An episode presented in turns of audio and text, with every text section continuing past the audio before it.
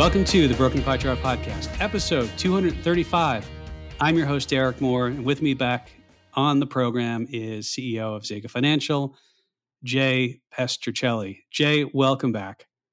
Thank you, Derek. Episode 235. Continue to, hey, every time we do one, you, the number goes up. Is there a correlation there? Um, I think so. I think if you ran a regression with, yeah, every time we do one, the episode number goes up. I think we're on to something there, Jay. It's like a one, a beta of one for those of you that want to know what beta is. Yeah, that's yeah. good. It's good stuff. I'm glad to be back. Yeah, I figured you'd be out in Wyoming talking to our friend Jay Powell, but alas, you were in uh, in Florida. Uh, Mr. Powell had some things to say today, and the market first went down. Well, it went up, then it went down, then it went back up. But the headline here is basically, I don't think he said anything that was different than anything he's been saying before. Like, oh, inflation's still higher than we, we'd like. We're ready to act if need be. You know, we're we're not we're to finish the job. That was how he finished the the speech today up in Jackson Hole, Wyoming, before he probably went horseback riding or whatever he did up there. Look, I think to me, when it, when the the the clips of it that I saw, because it was a busy trading day for us here at Zega, the clips of it that I the clips of it that I saw, their target is still two percent, right? I think we've heard some uh, analysts and other uh, gurus on the street talk about, well, maybe they're just going to accept a two and a half or a three. They still want two percent inflation, right? And I think everybody agrees that you know getting from three to two will be a lot harder from when we went from 10 to 5. So, uh, I, you know, I was surprised with the market reaction today, uh, which was generally positive. Uh, I would say, right? We ended the we ended the day up. So that's you know that was a little disconnect from you know what I was hearing. And but you're right. His message has always been the same. He hasn't come off his talking points. I think he has to stick with those. It's one of the tools in his you know limited tool belt of either raising rates or talking about raising rates. Uh, so yeah, I mean that's it. And I think the market had a little. Um, well, the stock market, the equity market, had a positive reaction. Bonds didn't seem to react too much. They did. Did they go up today a little bit after maybe? A little bit. I think the the front end. I mean, the two year is over two percent now. So yeah, the back end went up. I mean, the back end's move was was more over the last two weeks. But what did move, Jay, was the implied Fed funds futures for the end of the year. Uh, I think intraday. That's the thing that I think the market heard, right? Which is again why I was surprised. Why don't you walk us through what the the probabilities of the Fed fund futures look like? Yeah, sure. And last week, I'll, I'll put a link in the, the show notes, of course, to last week's episode. I sort of went over, Jay, what these are and what they're not. I, I think sometimes they're misused. But we have the probability of the September meeting is 80.5% probability. Rates will stay just as they are five and a quarter, five and a half. That's the current band. The news here, though, is that now the implied move in the Fed funds futures is saying, no, quarter point raise at the November meeting. Well, at least there's 46.7% chance of that. There's an 8.7% chance that there'll be a 50 basis point rise, which I think I don't know if anyone was even had that on the radar. So Jay, the the TLDR on this is not expecting a raise in September, but Jay, another quarter point. We're going to do one more, Jay. That's new, I think. Uh, that that is absolutely new. Everybody kind of thought it was done after the last one. Uh, as I'm looking at this data, Derek, there is a like you said, eighty percent chance that nothing changes on September 20th there's a 20% chance that there is a change upward. Mm. Right. So there's, it's not zero. I mean, that was, I don't know. so you're saying zero. there's a chance. There's more than just that. We would call that, there's a 20 delta on that thing, actually. Yeah. That's what I, yeah, yeah. Look at me. I use beta and delta in the first five minutes. I, I ah, I'm going to find a, I'm going to find a way to slip gamma in there at some point. But Jay, on these rates, I don't, you know, to me, Powell has not said anything inconsistent the last six meetings. He's asked six ways till Sunday, if I if that's even the right phrase. So you're you going to lower rates? He's like, we're not lowering. Remember that meeting? He's like, we're not lowering rates. We're not lowering. Right. Today he said, we're going to finish the job and 2%, as you just pointed out. So, like, he's pretty consistent. And I think it's, it's kind of like he's probably up there saying, Are you not listening to what I'm saying? Like, I haven't, why do you think we're going to two and a half or 3% target? Why do you think we're lowering in next meeting? Like, he said nothing like that. But somehow the market interprets the words that they want to hear, not what they, what he's been hearing himself. But I don't know, Jay. I feel like too, six months ago, if what happened today, well, actually, let's talk about like a, a year ago. The market sold off pretty hard after he gave a speech at, at Jackson Hole. And that was his whatever it takes statement, right? Today, the market winds up up. So I don't know. Maybe this isn't that big of a deal. I'm not sure if it is. Well, I think uh, you know, look, we're knocking on the door of 6% if we do get one more raise, right? I mean, we're talking about getting pretty close to that. And, you know, like that's, that's, you know, that's a number that I think at the beginning of the year, you and I even talked about, like, you know, at six on the Fed funds, that's probably going to be pretty constrictive. Like it'll, it could, you know, do the job of choking the economy. But so far, the economy's digesting this. I think he feels like he's been given the leeway to continue to raise rates uh, because you know we the soft landing looks possible at this point. So yeah, I'm with you, Derek. I, I think the market is kind of reacting a little differently than it would have a few months ago. But you know, touching six is it feels like um, what originally would have been considered like you know damaging, significantly damaging. But somehow the market was still up. The stock market was up today. So there you go what you know i didn't put a, a, chart in there jay but there's also the idea of what the real rate is meaning adjusting for inflation you know interest rates uh, the fed funds rate minus the rate of inflation although i will say that's a little backward looking so you know if you say well you know inflation's 3.8% and fed funds is five and a half then back in the napkin says you're what you know 1.7ish right uh, of a real rate of return.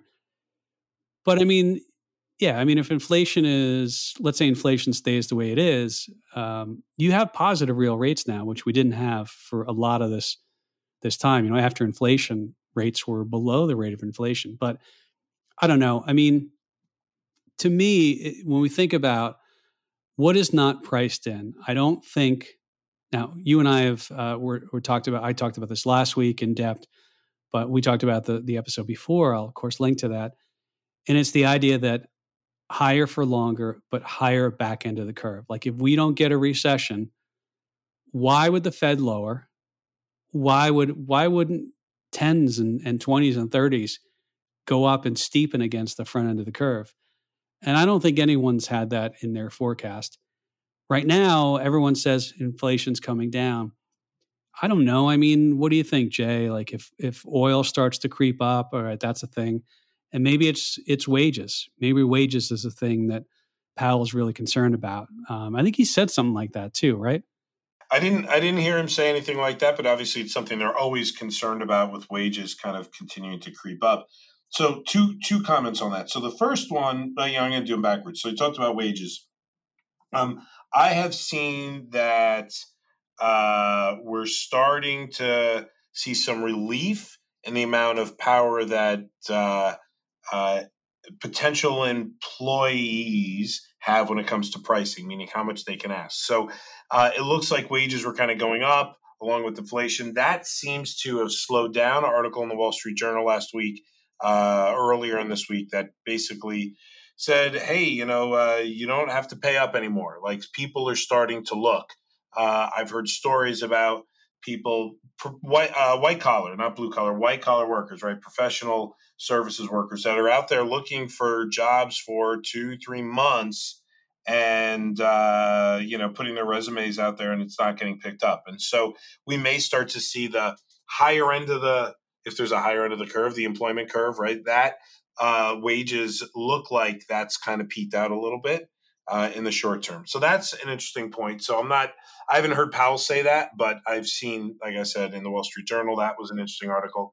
The other thing that I heard this morning, which I thought was an interesting perspective, was you know, look, if Powell continues to be restrictive, he could arguably create a supply shortfall, right?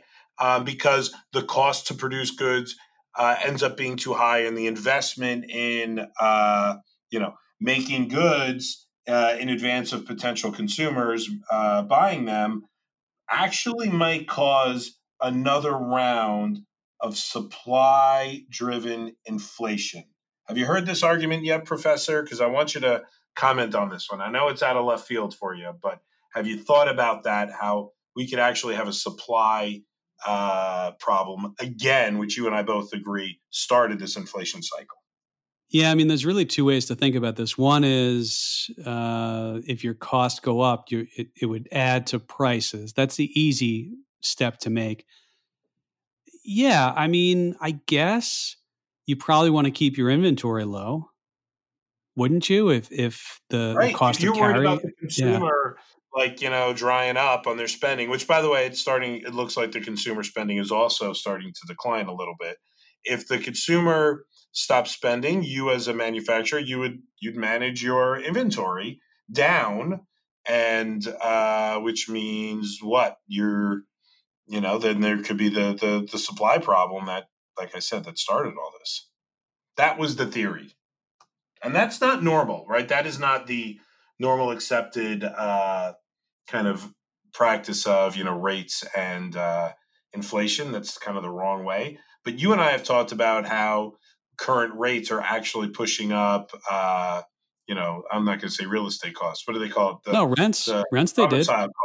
Of course right, they did. Right. We've yeah. Talked, yeah, that's what I'm saying. So, like, actually, the higher rates are causing inflation in parts of uh, of the economy, and definitely in the math of what calculates inflation. So, yeah, I mean, I think that would be an interesting and uh, unforeseen consequence here uh, of continuing to raise rates when when not necessary, and then also add on to your point of why you said why would they possibly lower those are reasons why they might want to lower to stop this kind of unexpected supply uh, driven uh, inflation from getting a hold.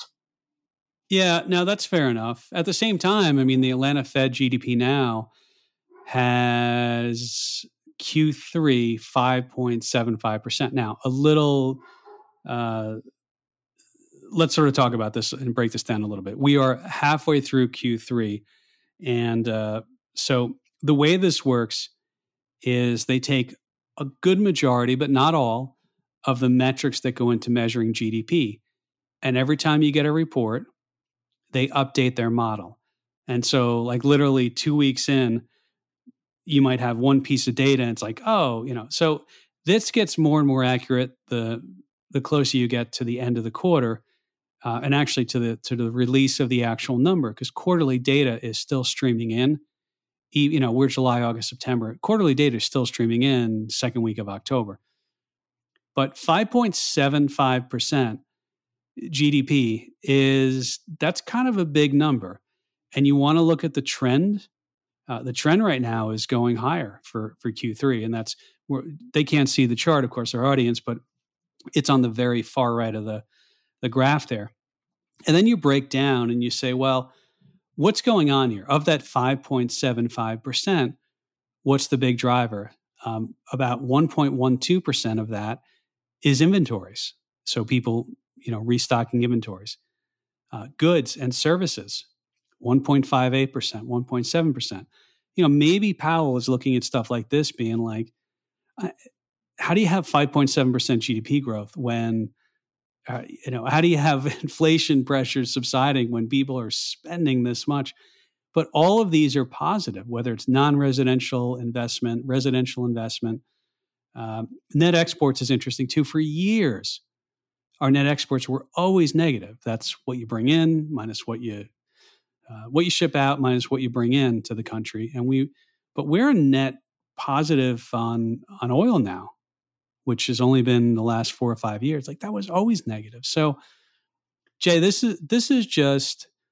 I think it's you know if you're looking at this a 5.7 if we actually had 5.7 percent growth in Q3, I don't even know what the market would do with that, Jay. uh, typically, that's uh, that's a pretty bullish sign, right? To have that kind of growth. Like maybe just put it in perspective. In general, what's like the GDP for America? Like two percent on average. Yeah, fair? over long over the last ten years, it's probably two percent. Yeah, yeah, that's rate of increase, right? Two percent increase per year. So you know to, to potentially throw in a five there, um, yeah, that's uh, yeah, that's interesting. Which of course is I think so you, so you divide by four, but yeah, yeah, yeah, yeah, yeah. But but my my point to you is uh, what I was going to say, and it's reinforcing your point, is it's the trend that's most important here, right?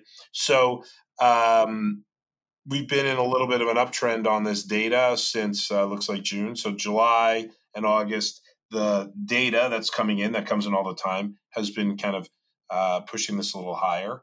Uh, look, I think G- the GDP now has always been something that we watch, uh, but uh, while the the magnitude of the number is usually you know up for uh, you know question when it comes to accuracy, the trend has always been pretty good. Like if it's trending up, the real number probably is trending up too, right? No guarantees there, but that's generally what we've seen in the past. So GDP, if if that holds true, is trending up in the quarter that we're in. Yeah. All right, let me transition because I, I, you and I, I want to save the not the best for last. Everything's awesome we're talking about, but I want to talk about the zero date to expiration options.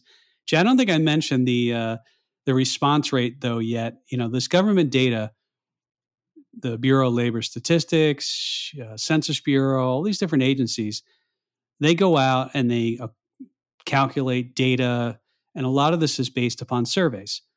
So in employment, the non farm payrolls, you have the household survey, and that's where they call people at home. I don't know who gets those calls, but anyway, they're, they're calling people and saying, Hey, do you currently have a job? Okay, you don't, or you do? Great. You don't? Okay. Have you actually looked for work in the last X number of weeks? Uh, if you haven't, then you're actually not considered employed or unemployed. You're just gone out of the survey. And then you have the establishment survey. The establishment survey is where they actually call businesses. And when you look at the participation rate, so these surveys go out, and what's the percent of people who are actually responding? it's down to you know 40 just under 43% you look back and you know from 2013 to 2016 2017 it was above 60% so jay is this that everything is so good at these businesses they're like i don't have time to answer these surveys or everything is so bad like i don't even have time to answer these surveys i mean i don't know what to make of this well, I, I don't know about yeah, like I've never got this call. You've said you've never got this call. I'm not sure what it is.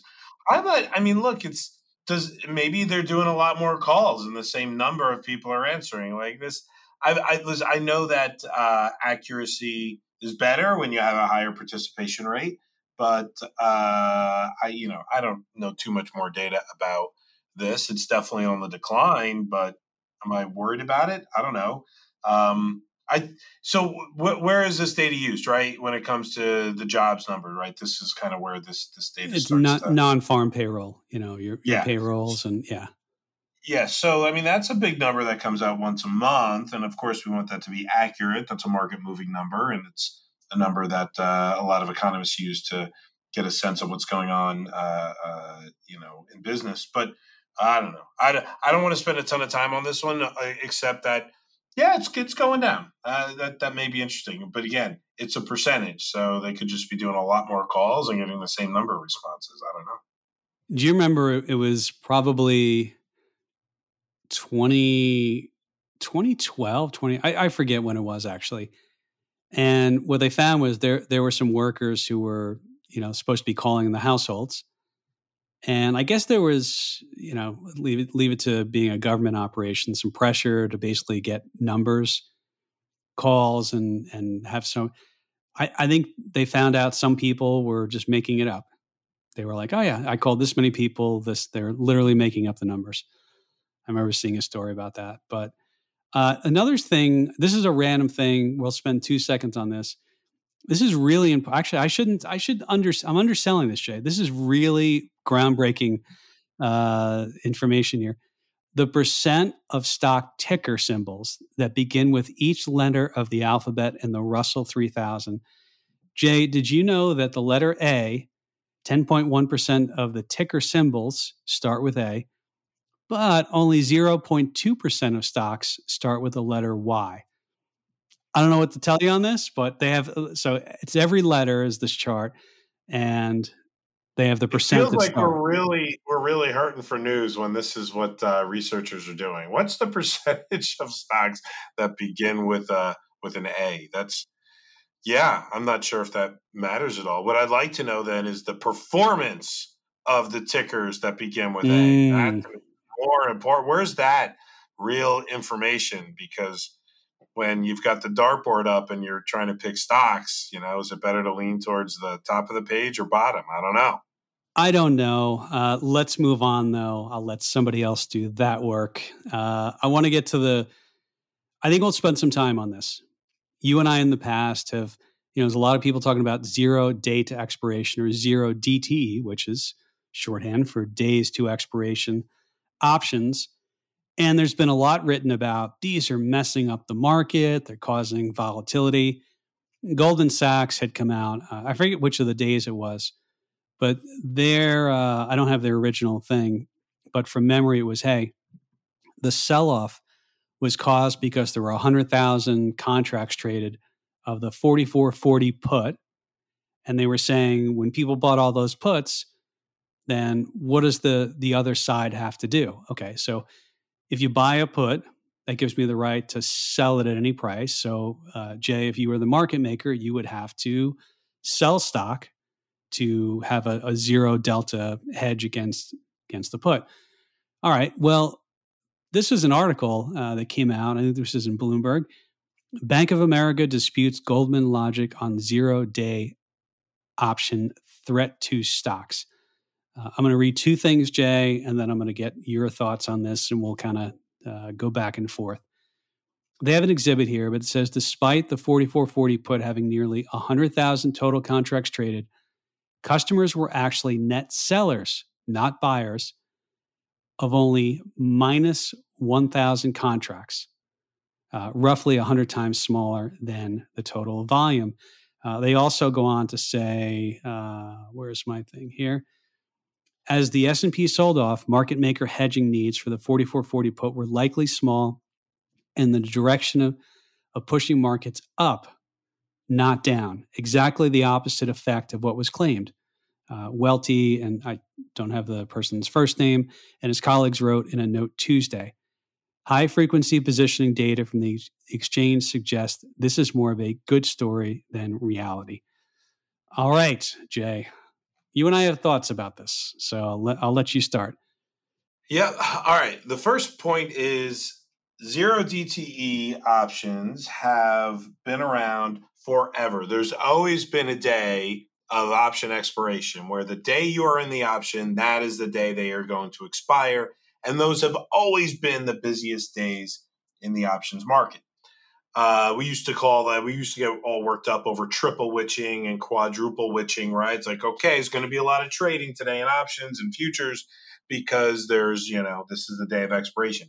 These, um, now that there are uh, options expiring every day in particular tip, tickers, like you know the S&P 500 index and the ETFs and the NDX, uh, sorry, the Nasdaq 100 and the QQQs, all of those, a lot of those now have zero one day options. Every day they have option expirations. And it looks like you know 40% of the volume on a daily basis is in the zero dte options.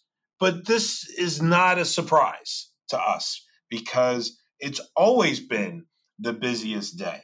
Now um it just look what and why is that right? Maybe I, I do just a little bit about why investors like the zero DTE aspect, right?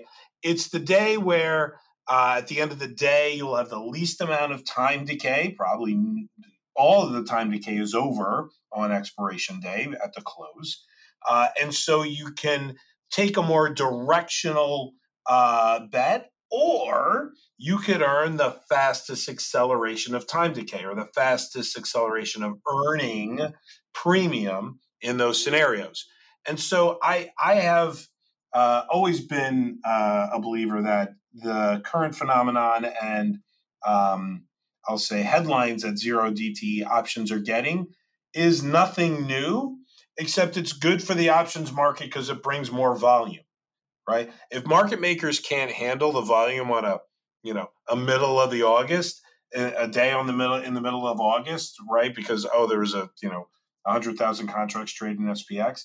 That feels to me like it's their own problem. It should not be a problem at all. And if the market moves one day, suddenly it's probably because there's just low volume in the market.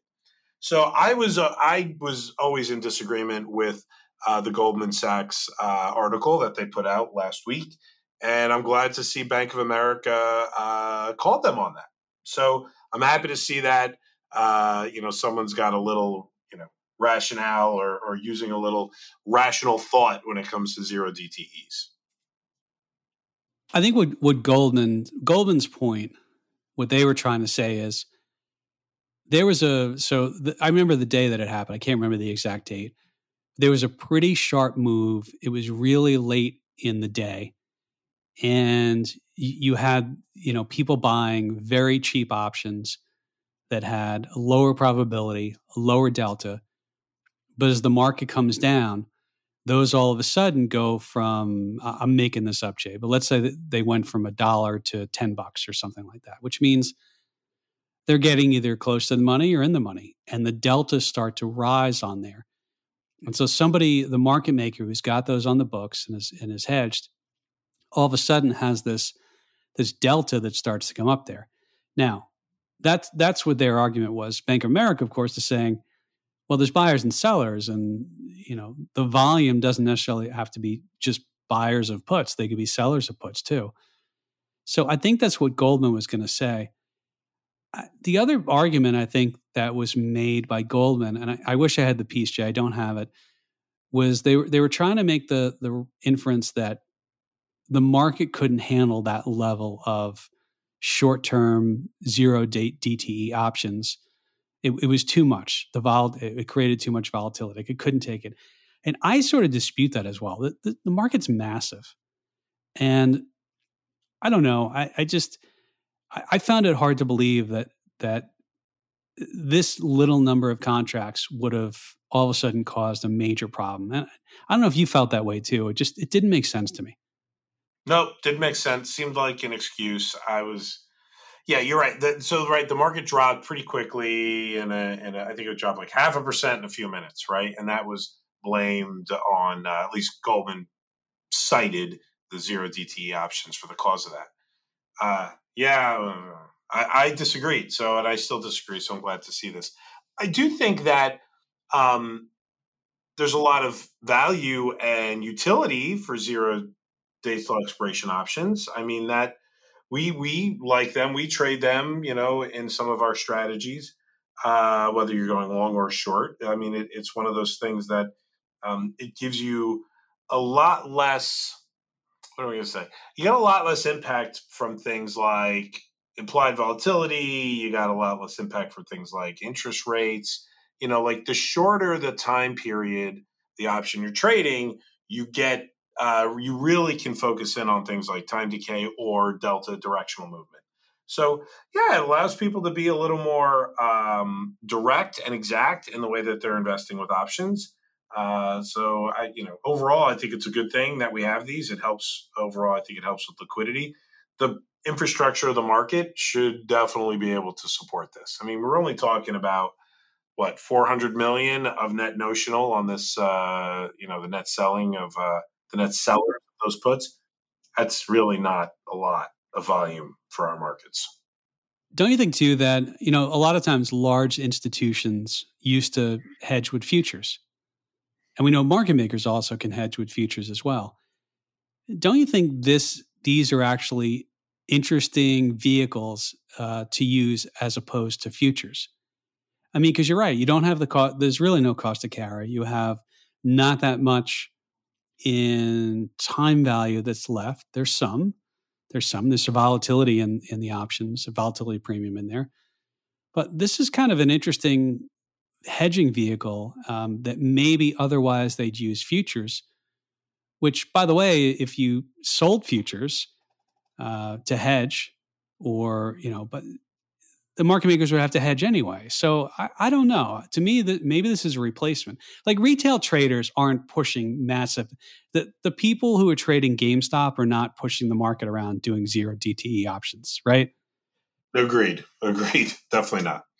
Yeah. So let's let's just take a step back too, and, and you know when we talk about uh, the effect of of options, Jay, I'm going to play the the the retail customer. You play the market maker I oh, buy. Yeah, yeah, so I buy. Let's say um, one XYZ, XYZ, totally fictitious symbol, but we love it anyway. We love it. Uh, I buy one XYZ. Let's say the stock's trading at 100. I, I haven't you know looked at anything.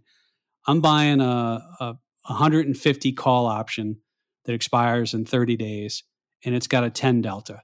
So I've just bought one call controlling 100 shares of stock and it's got a 10 delta. All right, you market maker are selling me that call. What do you have to do to hedge? Yeah, so now I've sold you that call, so I am short that call. So I have uh, uh a, a, bearish position on for selling you that call, and it has a 10 delta uh, on it. So what that means is, in order for me to get neutral as the market maker, because I don't want to have market exposure uh, as a market maker, I need to get long, I need to get bullish some stock to offset that risk. And the amount of stock that I buy uh, is based on the amount that the uh, that the the option is going to change. So at a 10 delta, uh, I would end up buying 10% of the number of shares. So if you bought one call, I would end up buying 10 shares. So now me as the market maker, I'm short this 150 call, uh, and I'm long 10 shares of XYZ stock. So I went out and bought some stock.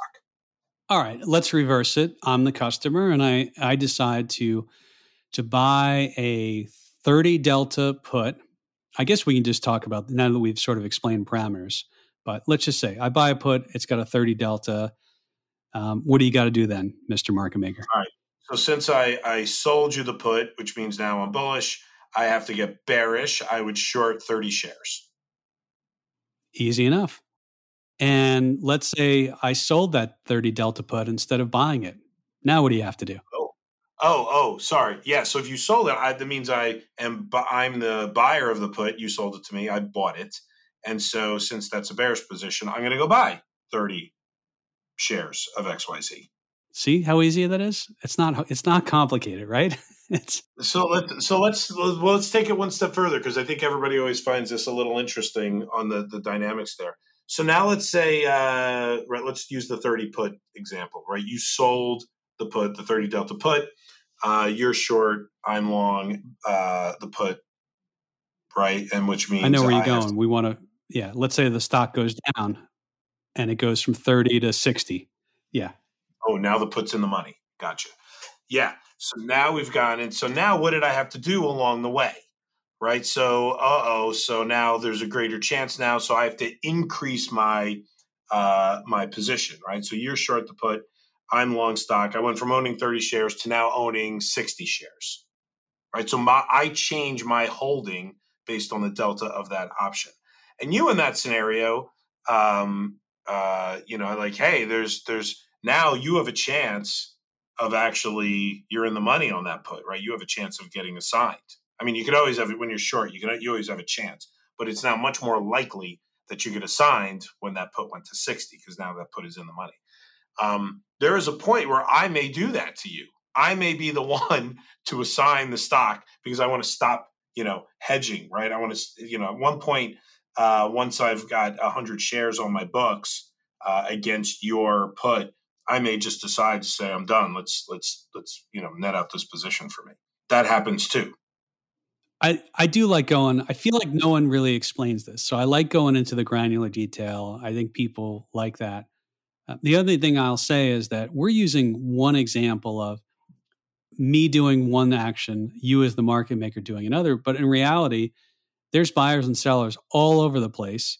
There are people doing spreads. Uh, I might be selling the put, somebody else might have bought the put for you, and that's sort of helping you hedge as well. So there's there's any number of things that happen there. And there's what's in your existing book. So, what are all the positions? Which ones are? So it it's kind of interesting. Um, yeah, I, I think hopefully this helps. Well, I, I think that yeah, when I when I think about like what's the you know what's the the reader's digest version of this is that options market do have an impact on equity markets because of of uh, you know market makers getting neutral right? So at the end of the day as the day's going on if they find that there's a lopsided amount of trades uh, on one side they will end up you know getting net long or net short of stock. And so it's a way that the tail can wag the dog of the uh, of the equity markets for sure. And you you know you see this. Um, sometimes it creates a little bit of a phenomenon we call uh, where like you'll peg to a certain strike because there are a lot of options at a certain strike, and the market makers have to you know continue to buy until that certain strike like that. There's there's definitely ways that the options market can uh, impact the equities market. It's not always a passive uh, participant, meaning what happens in the options market is not isolated from what goes on in the uh, um, you know with the equity market. So they they definitely have some impact on each other. I do remember it was probably a year ago. It might be two years ago now. Probably was. I feel like time, you know, since 2020, everything's sort of one year feels like 10 years. But uh, there were people on Reddit forums and Wall Street Bets, I think was the one, where they're like, hey, I'm going to go out and buy a bunch of really like nickel options that are really far out of the money and I'm going to force the market maker to to buy shares and this is going to cause the stock to go up. Uh, do you remember that Jay when that that was a big deal for a while? Yeah. I mean it's part of the thing that drove some of the the short squeeze in 2021 on those uh, you know the AMC and GameStops of the world, right? So Yep, I do remember that conversation. I mean, I do think there are other things that went into that short squeeze. That's not exactly this, but yeah, there, there's there's sometimes the feeling like, oh, let me buy a bunch of those. Look, the stock actually has to go up, though, right? Remember, if you're a uh, uh, you know you're buyer of these options, if you the market maker is only going to do very very small amounts of uh, of trading, right? They're not going to you know when you're buying five delta, four delta, three delta options you know, there's going to be very little impact when it comes to that. Probably just the normal volume of the stock is going to, you know, offset most of what's going on there in the first place. But, you know, people try to break the mechanics of the market. Um, they kind of see that stuff coming. I think the market makers like uh, Jane Street and Citadels of the world, they're pretty good at insulating themselves from that kind of risk. Yeah, I agree. I agree. The the one thing uh, before we get to some recommendations here, I guess the only thing when you have this many zero day, you know, essentially you have an expiration every day, uh, especially in things like the NDX and the SPX. I guess the one thing is those would have higher gamma. So delta is for every one point move in the underlying. How much will your options or will your options price change? Gamma just says for every one point move in the underlying, how much will your your delta change? And on the final data expiration, uh, the delta can move quicker without getting without explaining really what gamma is, you know, and, and the interrelation there. I think you were just looking for an excuse to bring gamma into the podcast. Uh, maybe. I mean, you could have gone along the lines of, you know, the the, the Hulk uh, radiation is also gamma. Mm-hmm. Right? That one. That's really right. Right. So the rate of change of the rate of change is what gamma is. It's the second derivative, right? And you're right. Gamma, you can get gamma squeezed on the day of expiration. That's right. That's true. Delta can move very, very quickly. Yes. Yep. All right, Jay. Uh, I think we should go to recommendations. Uh, I, I would. Well, actually, real quick, I have noticed that you know the the VIX. So, the rate of change, let's say on the VIX, has been a little wide of late. It's not like the VIX has gone crazy, but you know, we were down the 15s and up in the 17s. Um, it's just just an observation that I, I, think we're sort of settling into this. Uh, the VIX is deciding like what, what is it? Where's it going to go? Like what's going to happen? But there's been some, yeah. And so that's interesting. I also think that the volatility of the VIX meaning the implied volatility of the options on the VIX is starting to come down too. I think I saw like an 83 on the VVIX uh, today.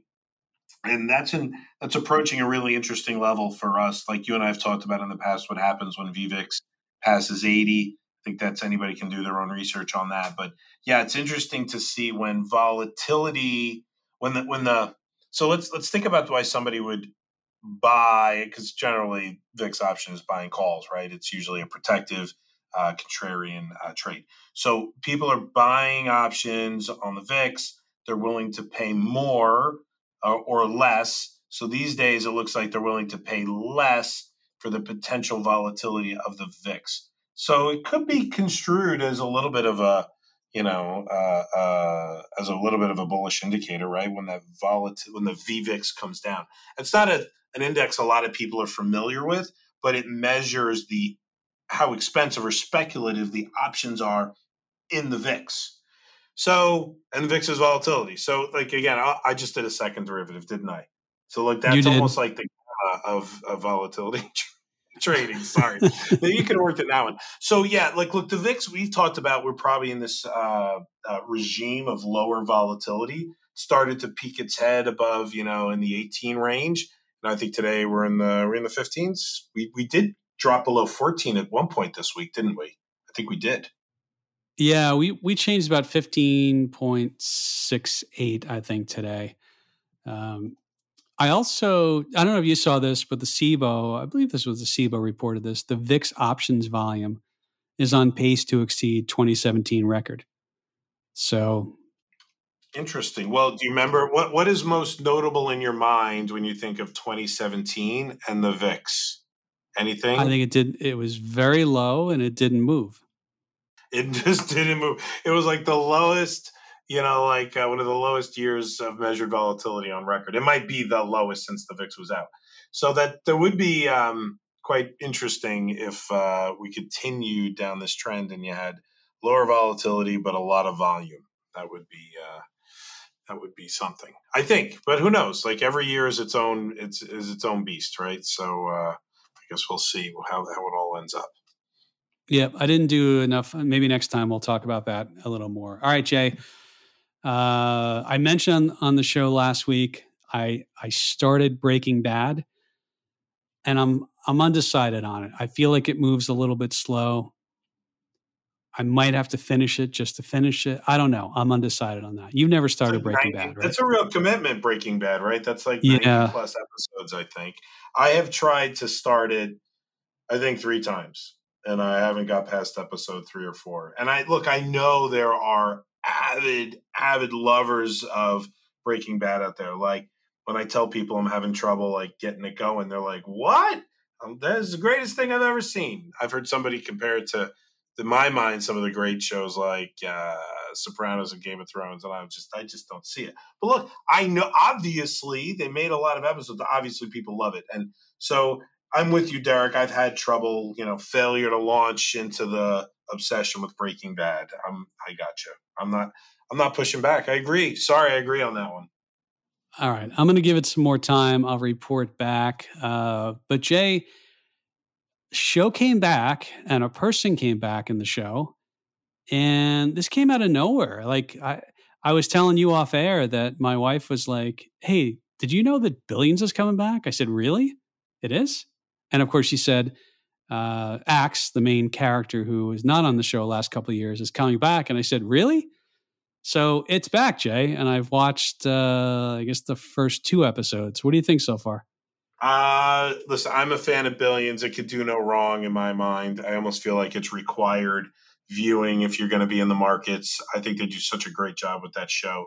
I won't give anything away on it, but yeah, I'm happy so far. They've it's it's yeah you've got a lot of i think they're it's the final season so they're going to bring kind of everybody back in at some point uh, they've already started bringing back some old themes here uh, it's good i enjoyed the first two for sure i'm with you i feel like it started to go downhill and jump the shark last i don't know maybe year two years but so far so good um, i'm with you I I always laugh though, you know, because they'll have some some real market stuff, and and I believe there are industry people who are friends of uh, the creators of the show or the producers, and they they consult.